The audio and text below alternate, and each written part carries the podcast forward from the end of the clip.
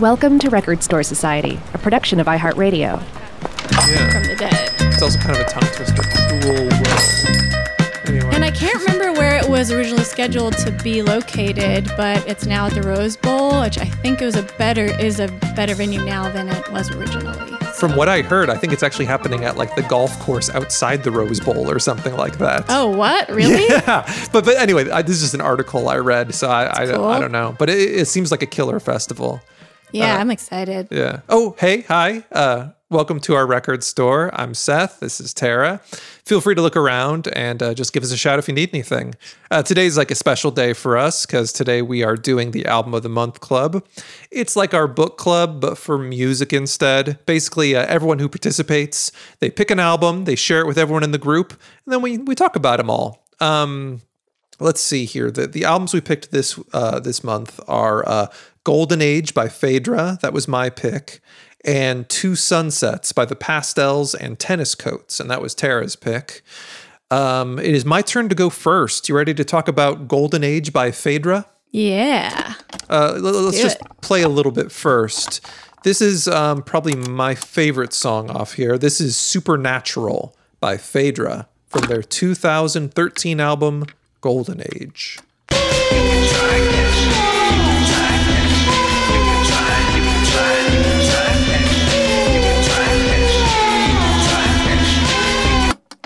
So let's see here. We're definitely going to talk about how I first came across this. But first, was this your first time hearing this album, Tara? Yes, it was. Have you heard any Phèdre before? Never in my life. I don't think. So this Unless is your... Unless they have some like deep cut on some soundtrack or something like that. Not to my knowledge, no. So first instincts, this is the first time you're hearing this band. What are your first impressions? I thought, so I did, it's kind of crazy because I feel like the first song is like an intro, which sounds very industrial, but then everything else is kind of just like ethereal, super layered-y kind of a vibe. Mm-hmm. I liked it, but there were some that was almost too layered. Like there was too much going on that I had to skip the tracks. Ooh. But overall, all right, has almost like a nice vintagey electronic but not vintagey vibe, if that makes sense. Yeah. No, I follow you. So Phèdre is a band that I was introduced to from my wife, Lizzie, who you know. She got it as a recommendation on her Discover Weekly playlist on Spotify.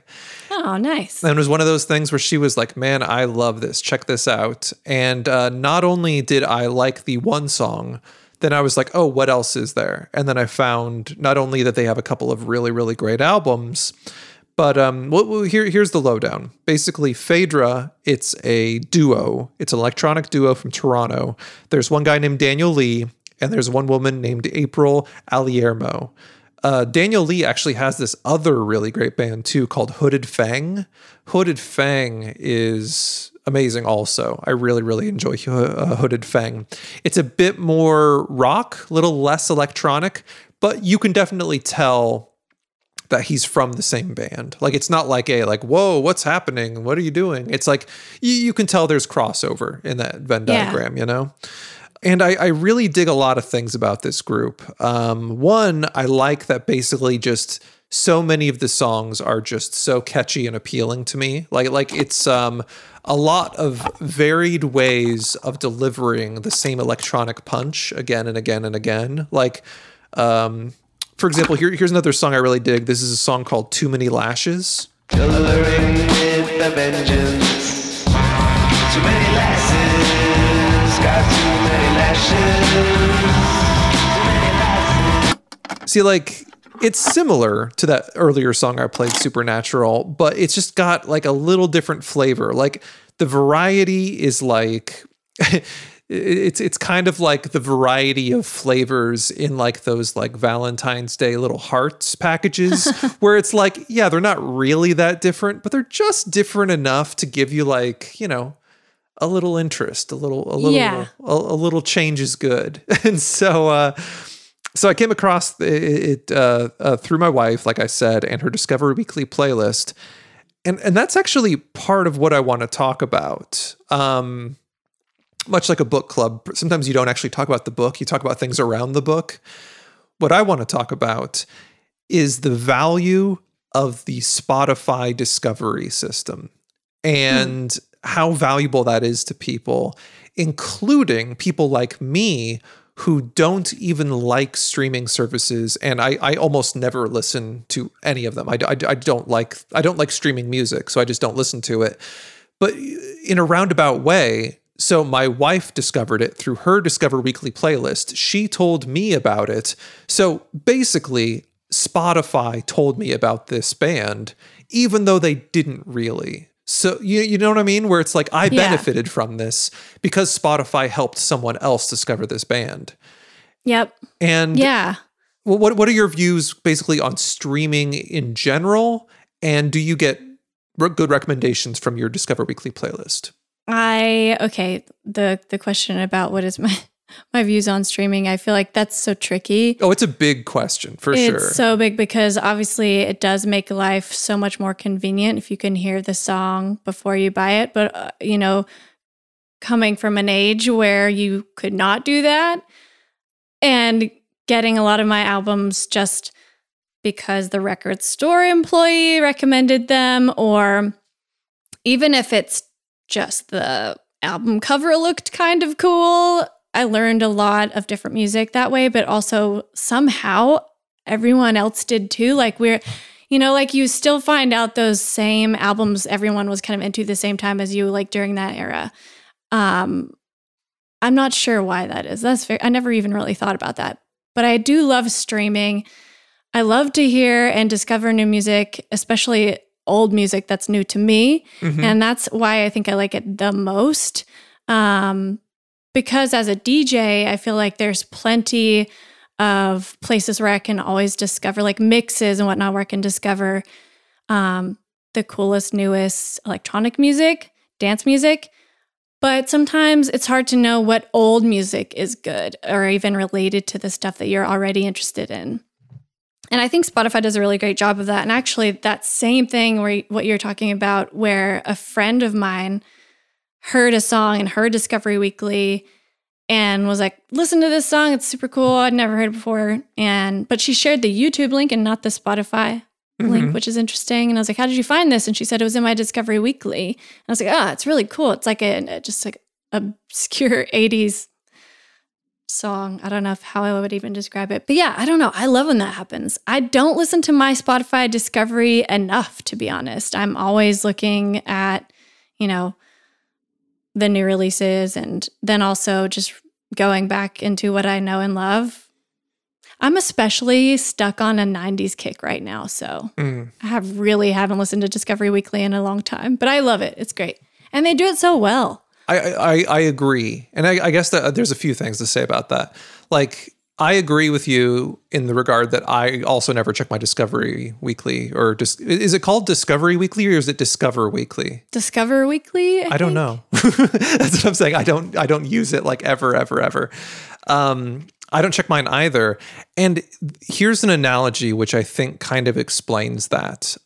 There's a thing that record labels do, which I think is a lot of fun and really valuable. Sometimes if they're having like a inventory sale or something, they'll do something where it's like, hey, a mystery package, And I've done this with multiple labels over the years, whether it be K Records or Third Man or Polyvinyl or Joyful Noise, where you're just like, hey, inventory sale, you pay us like $60 and we're just going to fill a box with some awesome stuff, send it your way. And you're going to love it, and it's like, oh, cool. Yeah. I'm into that. Here you go. Have some money. Send me like a mystery box of records. And I've done it like 4 or 5 times. And I perpetually do it despite the fact that I never really get great results from it because I often get duplicates of things I already own because these are labels that I already like. And B, all the things they do send me, I'm aware of them. If I wanted them, I would have bought them, So I wonder, similarly with like a Discover Weekly playlist, it's rare the times when I've looked at mine, when I see something I've never heard of. so I don't go to it. But I think it learns from your listening habits. So because I never listen to music on Spotify, my Discovery Weekly playlist is actually kind of weak and kind of anemic because it doesn't know me. It has no idea who I am. So it can't throw me any curveballs. It's just throwing lowest common denominator stuff at me. It's like, oh, do you like Tame Impala? It's like, of course I do. They're like, oh, I know. I don't know. Okay, get this, because I just pulled up my Discover Weekly. It is Discover Weekly. Oh, it is Discover. Okay, good to know. And because I've been in such a 90s rut. It's not a rut. I love it. I'm just living my nostalgia right now, and I'm okay with that because I will go back to listening to weird shit again later.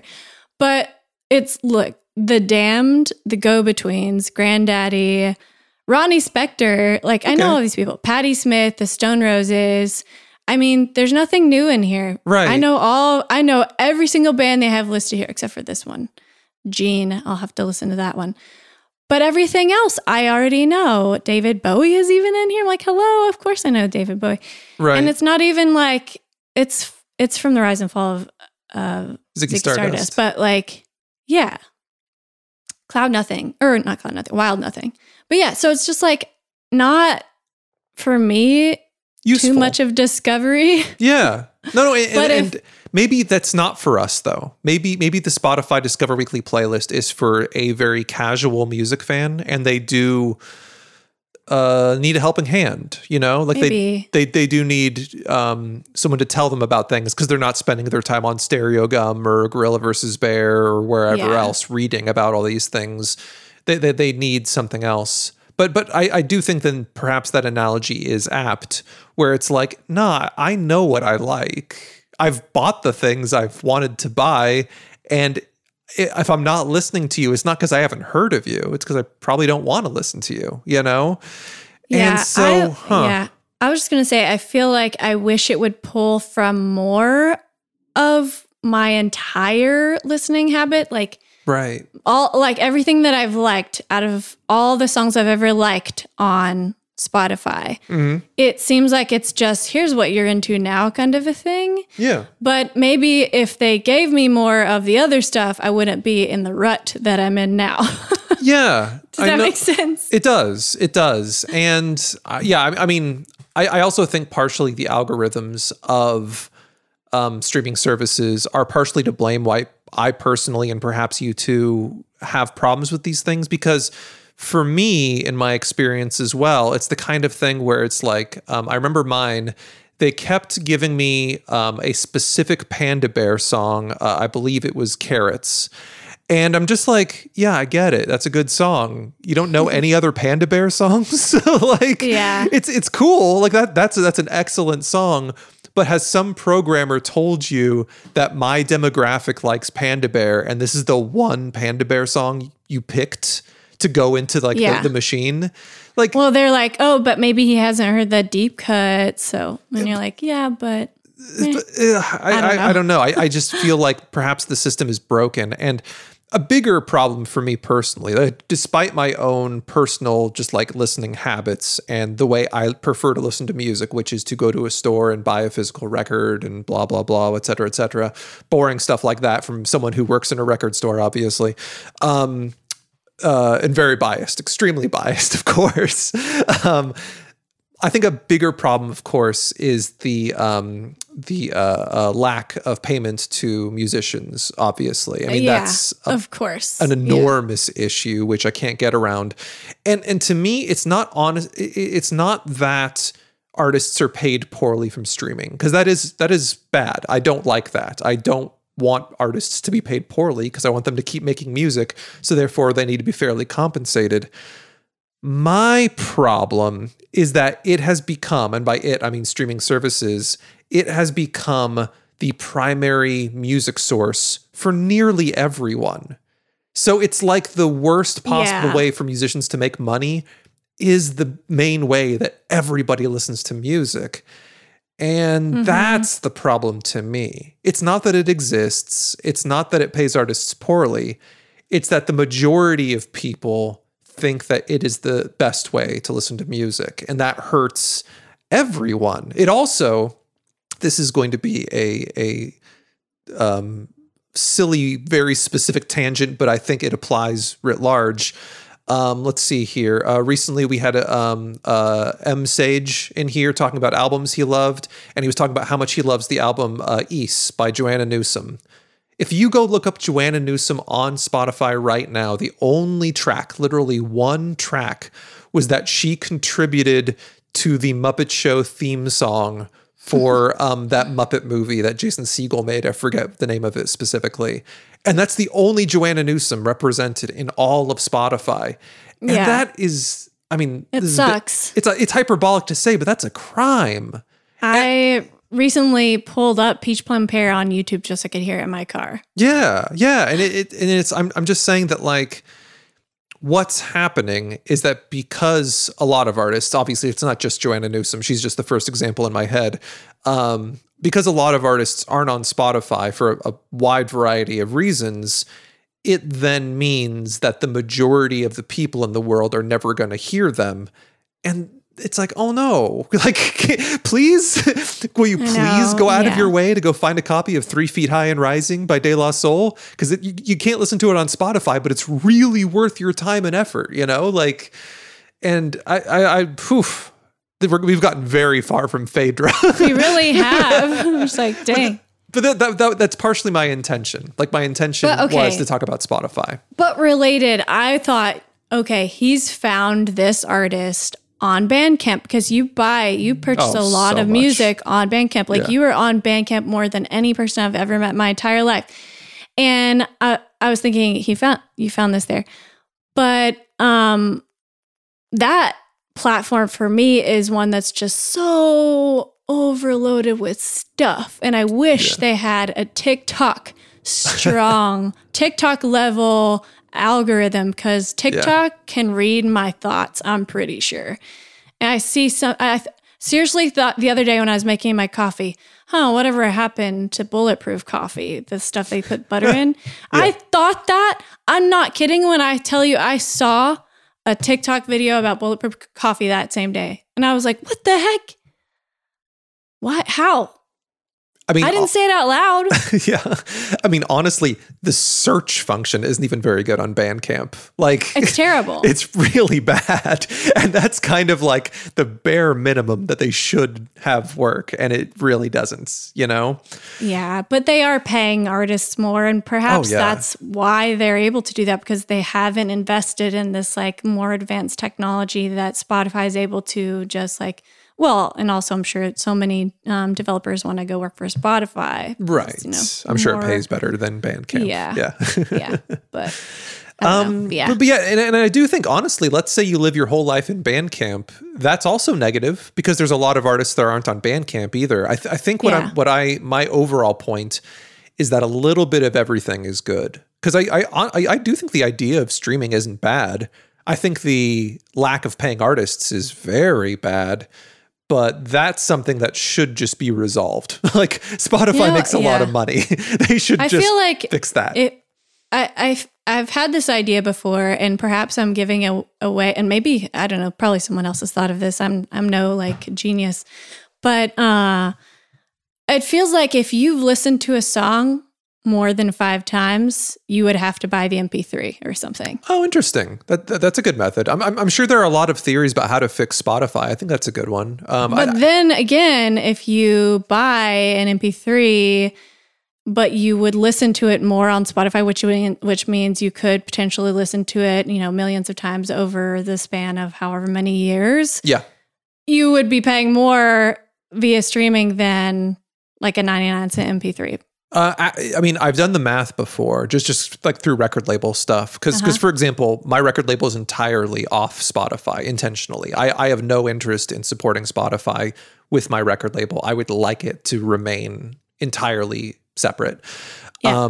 And one reason I did that, I really did crunch the numbers one day, and I'm not going to remember them right now, but no, you pay an artist more by buying one MP3 than you ever will by streaming. 99-cent Huh. Yeah, because Spotify pays so little that you would have to listen to it literally hundreds and hundreds of times to equal $1.99 paid download.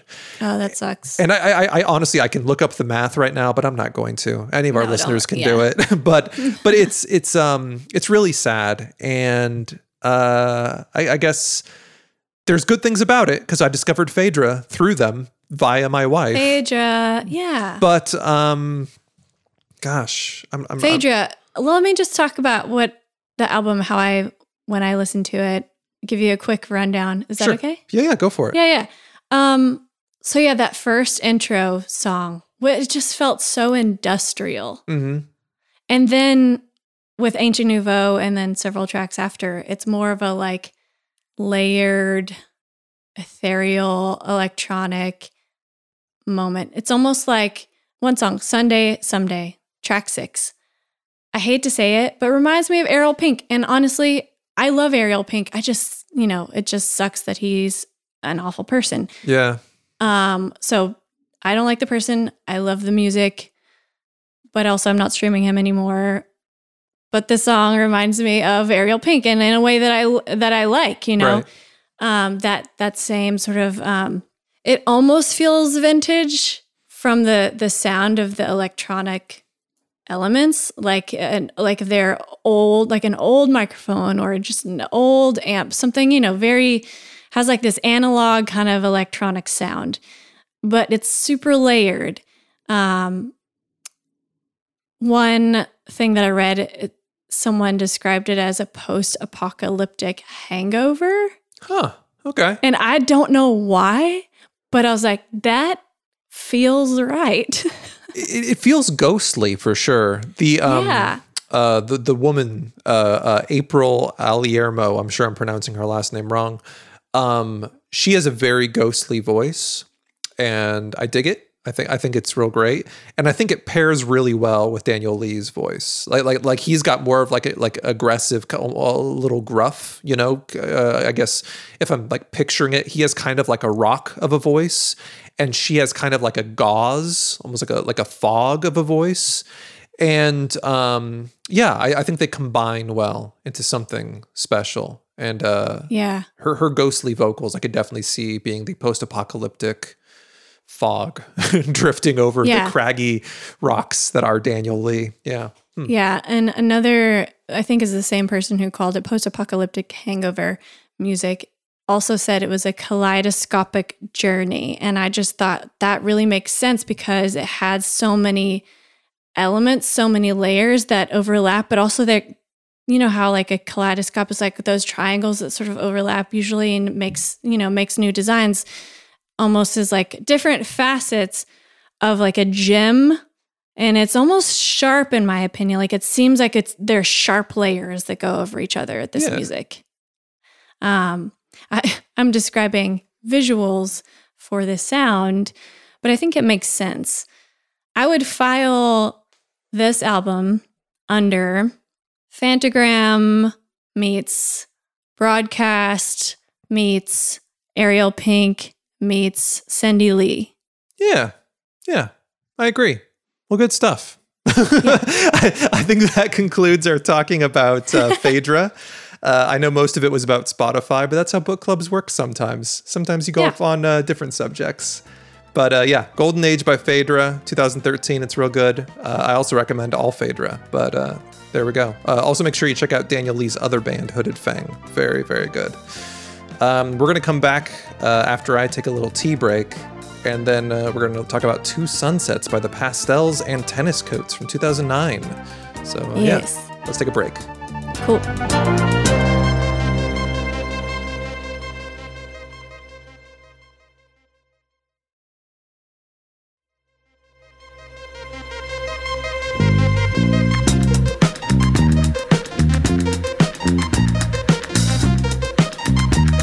Okay, we are back.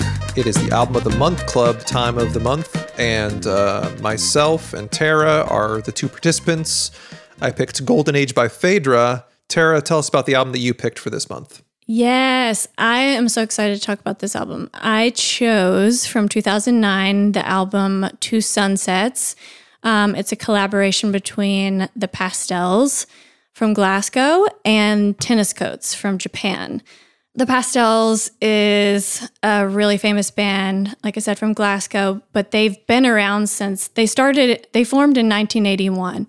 And they've been part of, you know, that whole Britpop, Glasgow music scene, which you may know includes, or, you know, the whole era, that whole like time.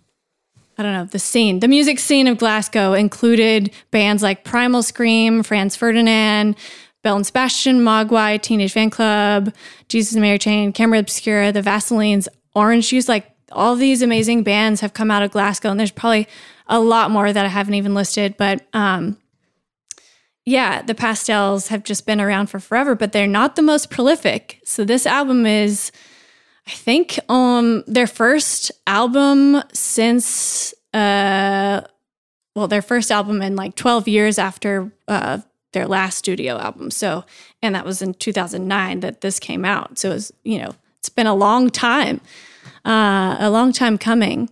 But yeah, I have a lot to say. I have a lot to say about just the Pastels in general, because they are, I feel like, you know, indie pop pioneers. But I would love to hear what you think about this album first. So this was all new to me. I never heard this album before, which is very surprising. So far, I think we've done the Album of the Month Club. This is our third time doing it. And so far, coincidentally, we have always picked albums that the other person has not heard. It's not our intention. Yeah. It's just what happens. And yeah, I've never heard this album. I was really happy to hear it. I really enjoyed it. I thought it was really great. I have never, until this, heard of the Pastels. This was my first introduction to the Pastels in general. However, I had heard Tenniscoats because of this really strange album I have, which somehow actually kind of relates back to this. I have an album in my collection, which you ever like get records and you're like, why do I even have this? Like, where did this come from? And, yes. I hope it's what I think it is. It's this album is called Raindrops. It's by Jad Fair with Tenniscoats and Norman Blake. It's from 2017. And this album, Norman Blake, if people don't know, is from Teenage Fan Club. And Norman Blake, more importantly, has worked with the Pastels a lot. Like, he's on some of their albums and stuff. Yeah. So that's and wild. Gene, yeah. Actually, which Gene, no, Gerard Love was in Teenage Fan Club, and at one point was also in the Pastels. Yeah, there's something very close and incestuous. Gerard Love. Sorry, I said that wrong. But between those two bands, it seems like they overlap often and a lot, you know? Yeah. And so I have this album probably because I like Jad Fair. Jad Fair, if people don't know, is from half Japanese. And I just find Jad Fair very interesting. He's always doing odd things, always really odd collaborations too. I think every Jad Fair album I own, he's collaborating with someone else, whether it's Danielson or Daniel Johnston, two very similar sounding but very different artists. Let's see here. But yeah, this one, I bought it because it was Jad Fair, and then it just happened to have Tenniscoats and Norman Blake all over it. And it's wonderful. And that was my introduction to Tenniscoats. And I thought that was really great. And so that's also the only other place I've heard Tenniscoats. So it's a very strange coincidence to me that I've heard two albums with Tenniscoats. Both of them are in collaboration with Glasgow artists. And so because of that, I have a very specific kind of image of what Tenniscoats sounds like in my head, despite the fact that I've never actually heard them on their own. I've only heard them on collaborative albums, both of which being the Raindrops one and now this one, Two Sunsets, that are really great. So I think I really like Tenniscoats, but I don't know because I've only heard them in collaboration. So no, that's a good point. I don't think I've ever actually heard Tenniscoats by themselves either, and I've read that they really were like They sound a lot like the Pastels on this album. Oh, interesting. So you've heard the Pastels before, correct? I've heard the Pastels. This? Yeah, I've heard the Pastels before, but I never heard this album before. And before when I first heard it. Right. Which was not too long ago, actually. I heard it on Tim Burgess's Twitter listening party thing. Have you heard of that? No. What he does is he chooses an album. I don't think it's monthly. I think it may have started monthly, but then it went to weekly. During the pandemic, he does this like listening party on Twitter, and there's a hashtag and everything. And sometimes he'll get the bands to like tweet along. But it was the first time for me hearing this album, and I was just like, wow, I love this so much. Right. This is so good. But yeah, I had some really interesting things to talk about with regard to kind of our own music interests, but also the Pastels in general. May I ask you one question before you... Oh, of course. All right, here's my... I genuinely don't know, because this is the only Pastels album I've heard. Does this album sound like other Pastels albums? I think there are parts of this album that sound like other Pastel albums. Okay. But cool. I would in general say that it's maybe like softer, gentler. Interesting. Because I'll but not far off. All right. Because on my first listen, because obviously you can kind of tell mostly vocally when Tenniscoats is singing and when the Pastels are singing. Like you would hear sure. either an accent from Japan Japanese or an accent from Glasgow. And two things that it reminded me of, which I thought was pretty funny. One was Orange Juice. I feel like the dude's voice is very similar to the guy from Orange Juice. Well, I have stories about that. Oh, good. And two, Belle and Sebastian, because I definitely... Yeah. felt some musical Belle and Sebastian vibes coming from them. So interesting. Both Glasgow bands, of course. Exactly. And I wonder how much of that is just their sound and their scene having a very specific kind of like commingling, or if I'm just like influenced by the fact that I know. Well, actually, but here's the thing. I, of course, know that Belle and Sebastian is from Glasgow. I don't know if I knew that Orange Juice was from Glasgow. So the fact that reminded me of it maybe is a bit more telling than other things. Well, I did say it before you said it. So did you think that before I said that? Or? Correct. When I first listened to it, I thought Orange Juice. And then when you said that Orange Juice is from Glasgow, I thought, oh, interesting. Because that's Belle and Sebastian, Glasgow. Yeah. So what I was curious was like, okay, how did they get involved with the Tenniscoats? Right. Or Tenniscoats, not the Tenniscoats. Right.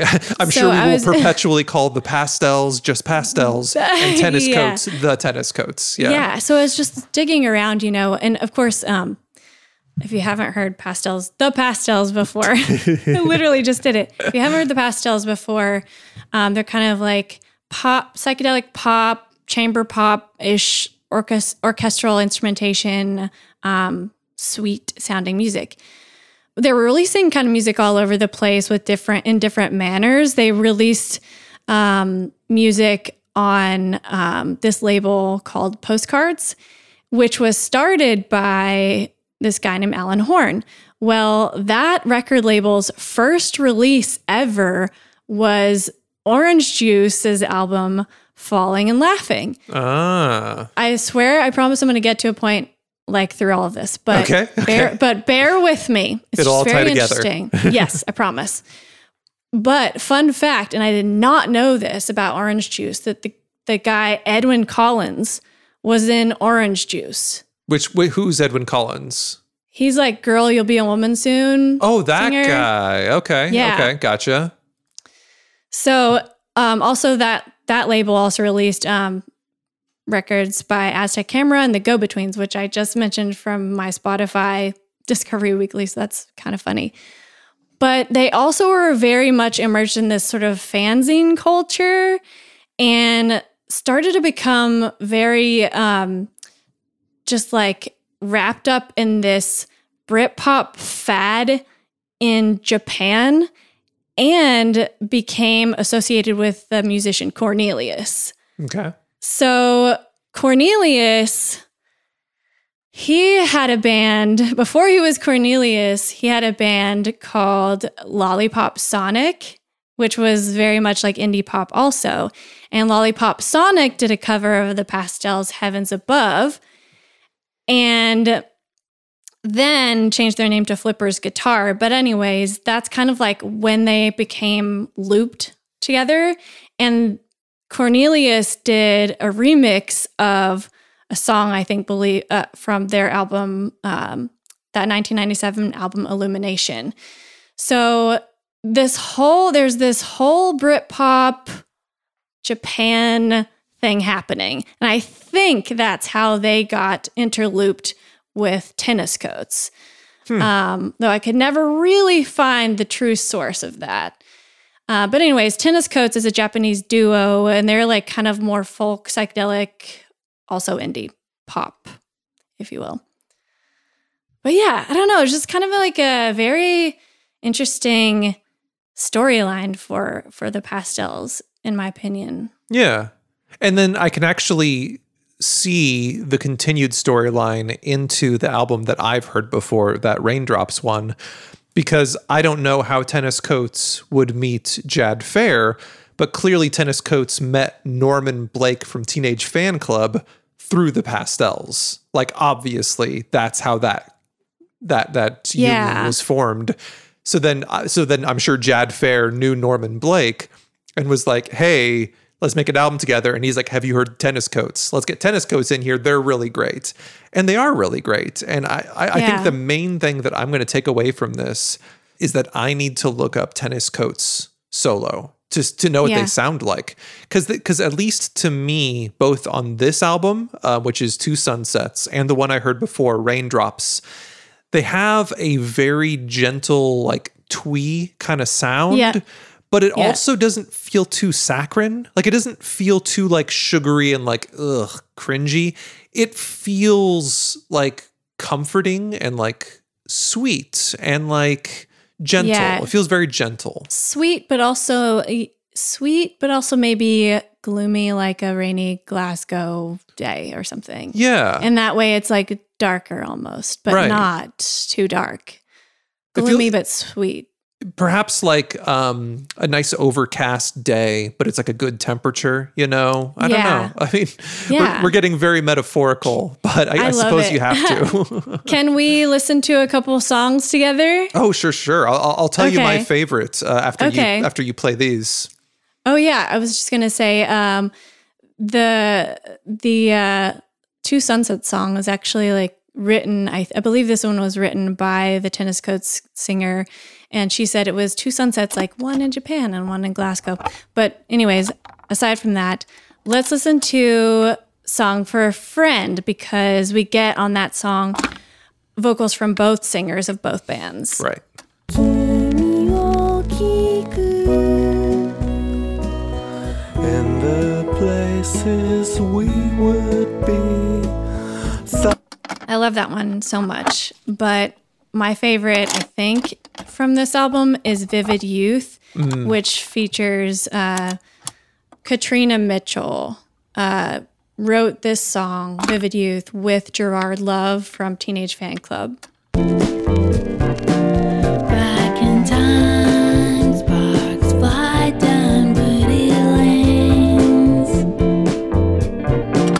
Another one that I really love, and this is another whole just like Glasgow connection again, is that song About You, which is actually a cover, a Jesus and Mary Chain cover. And it's like pretty by the numbers cover, but it's so beautiful just because it's not as loud as the Jesus and Mary Chain version. People die in their rivers, but they do not need this, God Almighty. Okay, and then lastly, I just wanted to mention the song Boats, because one comment that I saw from the band when I was doing the Tim Burns' listening party was they talked about the Boats song. And when he, I think one of the guys from The Pastels wrote this song, he said he pictured it taking place by the beach, and it's got a lazy feel. planes on the ground, nothing going anywhere is what he said. And so when you hear it and you kind of have that visual, it is that sort of lazy, gloomy, foggy day, but sweet song, gentle song, like you called it gentle. Mm-hmm. That's such a good word for that. But yeah, here we go. Boats. Boats in the bay, blue and gray, and plains on. I love this album. What do you think? Or which one's your favorite? My favorite song was one called, and I'm not going to pronounce it correctly, Hikoki, Hikoki.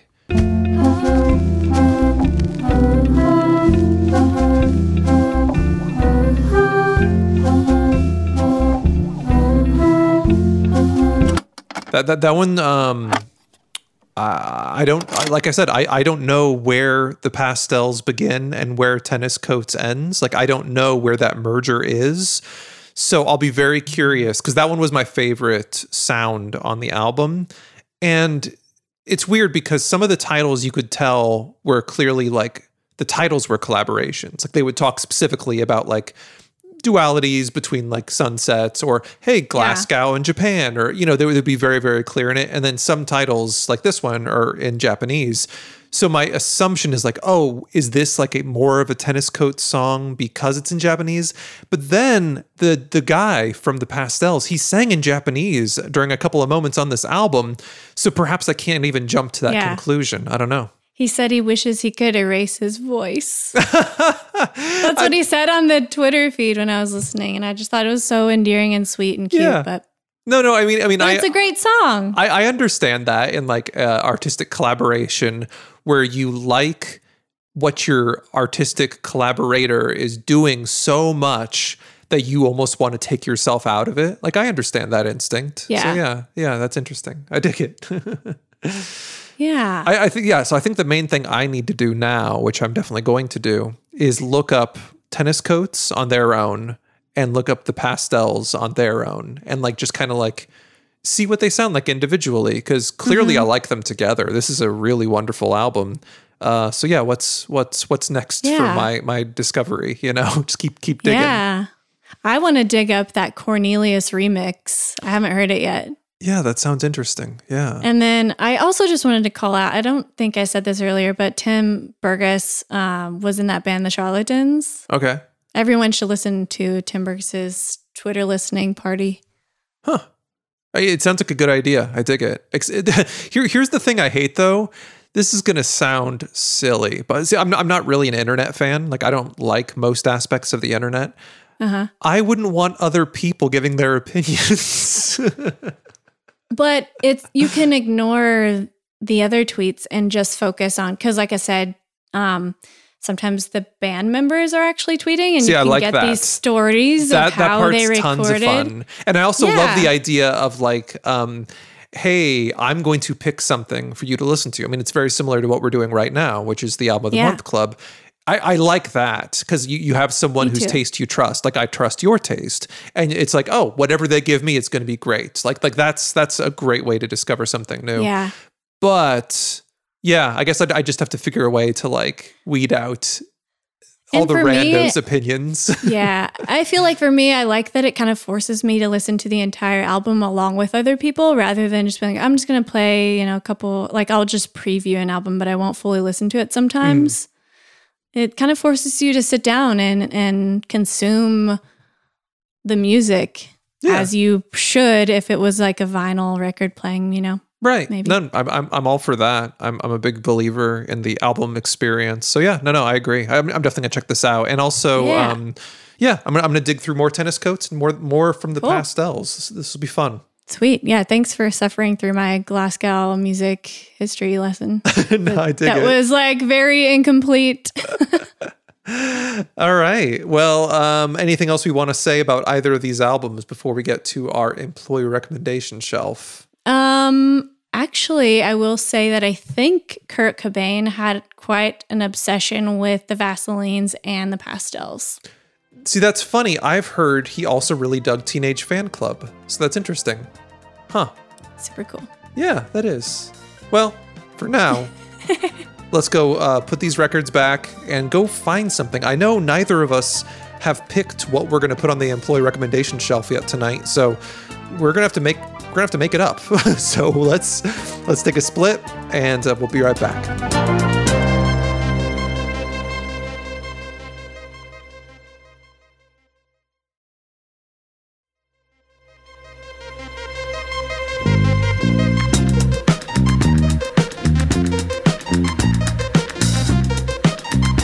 Okay, last thing we got to do before we close up for the night is we have to go and restock the employee recommendation shelf. Let's see. You want me to go first, or do you want to go first, Tara? You can go first.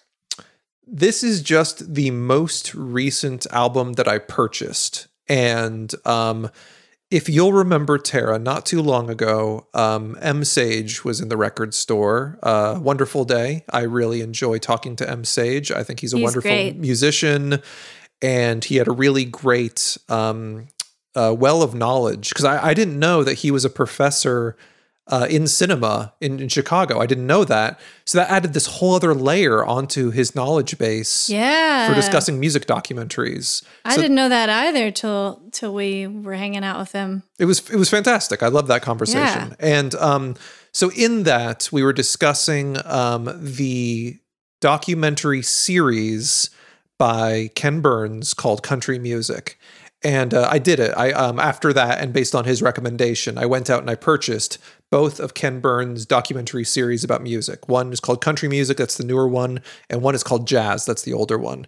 And so I've been working my way through them. Obviously, they're each like, oh gosh, I don't know, 10 to 20 hours long each, something like that.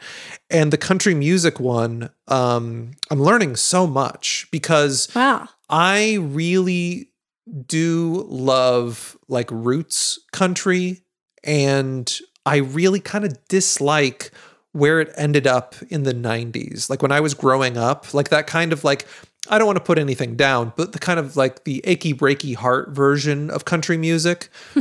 When that kicked in when I was a kid, I was like, oh, do I hate country? You know, because I dislike this very specific current vibe. Does that mean I hate this genre? Obviously, I was a kid, I grew up, and I learned that there's lots of sounds out there and lots of everything. But like roots country is what I've always enjoyed. Folks like Loretta Lynn, folks like Johnny Cash, Hank Williams, etc. Mm-hmm. And so I've also always just kind of been lacking because I just don't know enough. So watching this Ken Burns documentary about country music, I've really gone through chronologically from the very, very beginning and just kind of like just been taking notes. Like whenever I come across someone and I hear something that I really enjoy, I just write it down and just pick up some album of theirs. And to me, being such a person who loves the album, like the album is everything, forget singles, you know, forget playlists, the album is everything. It's amazing to listen to these artists pre the popularity of the album format where there is no album. You know what I mean? Like they were selling 45s, they were selling 78s, but there was no LP because the LP hadn't become like a mainstream delivery system yet. So it doesn't exist. The only thing you can buy from them is collections of songs, you know? They're like, we just cut this song in Sun Record Studio, Memphis, Tennessee. I don't know. That would have probably been more like a blues song, not a country song, but still. That's at least where Johnny Cash started, as well as Elvis Presley, if you want to call him country. He's a little mix of everything. But one of the artists that I came across while watching this documentary that I really enjoyed and I'd never heard of before, just pure ignorance. I had just never heard of him. His name is Jimmie Rodgers, and he's basically the first country star. Like he is alpha. He is the beginning of everything. And I found this album on Amazon that I really enjoyed. It's just called Recordings, 1927 through 1933. That's how like generic the title is. And it looks like a real bargain basement, like budget pack CD, but it's fantastic. It's literally just his entire recorded discography of every single he ever released, four discs long. And Jimmie Rodgers, Recordings, 1927 through 1933. Here's a little taste. He's in the jailhouse now. Ali,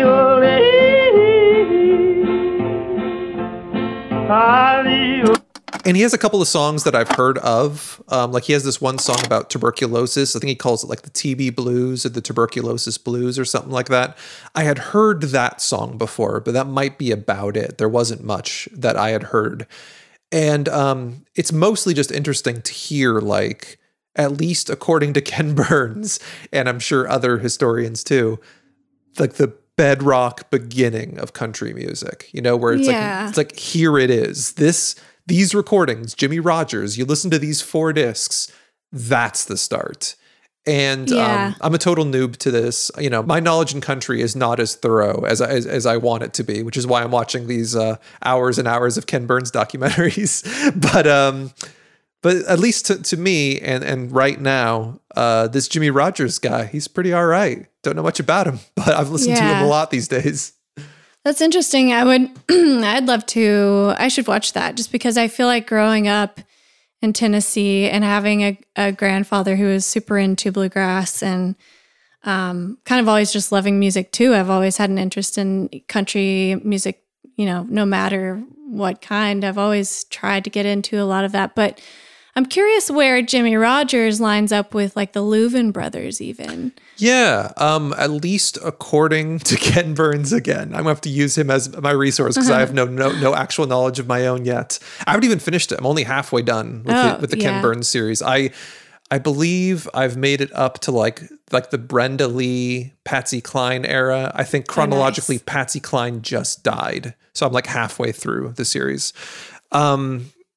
The Louvin brothers came not too long after, but it was when vocals were being more heavily kind of leaned on rather than like simple instrumentation. I feel like the Louvin brothers did that similar stuff like country yodel style. Right. But I think something that they really added to that, man, we are getting so off, but it's still very interesting. What they did, I think, is that they added this whole other layer of just like harmonies. Well, the main thing I've heard about the Louvin brothers is blood harmony. That's the main thing. Because they are related, their harmonies can be much more exacting and kind of like complementary because they are relatives. And it's just that those close harmonies are a thing. And perhaps they are more influenced by someone like the Carter family, who is a contemporary of Jimmy Rogers, where it's the same thing, where it's relatives singing harmonies. And anyway, like I said, I don't know enough about this. I'm learning as we speak. Yeah. It's very interesting. Yeah. I love it. Cool. How about you? What are you going to throw up on the wall? I have something very exciting to share. Mm-hmm. Over the pandemic, started a band with some pals, and we recorded a cover song of New Order's Bizarre Love Triangle. So that's my recommendation for today. Nice. Well, I mean, we got to play a little bit of it, right? Yeah, let's play a little bit of it, but also I should say the band member names. Members of the band are James Abercrombie, Brett Miotti, Matthew Ralph, who is, our friends in the Discord channel for the record store. We are always talking about music there. And then I am on vocals. So here's our cover, Bizarre Love Triangle. It's a very shoegaze take on the New Order song.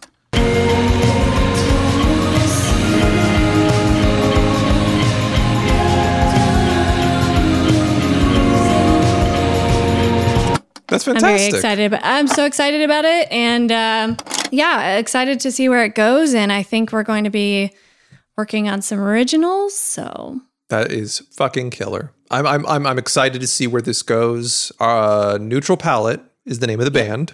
Yep. Have you said that yet? You can find us. Yeah, Neutral Palette. I did say it. Okay, and you can find us. You can find us on Spotify, YouTube, Amazon, iTunes. Maybe Deezer, we're everywhere. Probably we're on TikTok even. So, make some TikToks with our song and make us go viral or something. I love it. That's so cool. No, I mean, the only thing better than listening to music is making music. So that's the coolest thing in the world. Yeah, it's been really fun. Nice. I'm excited. Are you going to, I know you've been taking guitar lessons also during the pandemic. Are you going to contribute some guitar playing? I would love to. I don't feel very confident, but I think... You've also, because is James your main guitarist? Actually, James and Matt are both guitarists. Brett is bassist, but it's been a really nice sort of group effort. I dig it. I dig it a lot. I can't wait to hear more.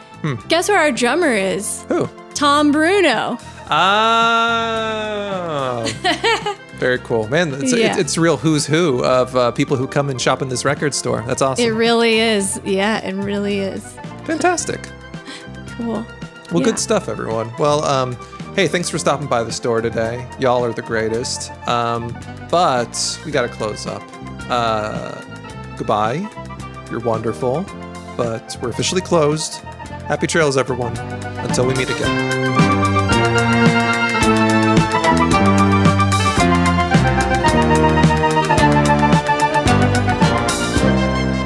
Record Store Society is hosted by Tara Davies and Seth Nicholas Johnson. If you'd like to contact the show, you can send an email to recordstoresociety@iheartmedia.com. Or you can find us on all your favorite social media sites with the handle @Record Store Society. Record Store Society is a production of iHeartRadio. For more podcasts from iHeartRadio, visit the iHeartRadio app, Apple Podcasts, or wherever you listen to your favorite shows.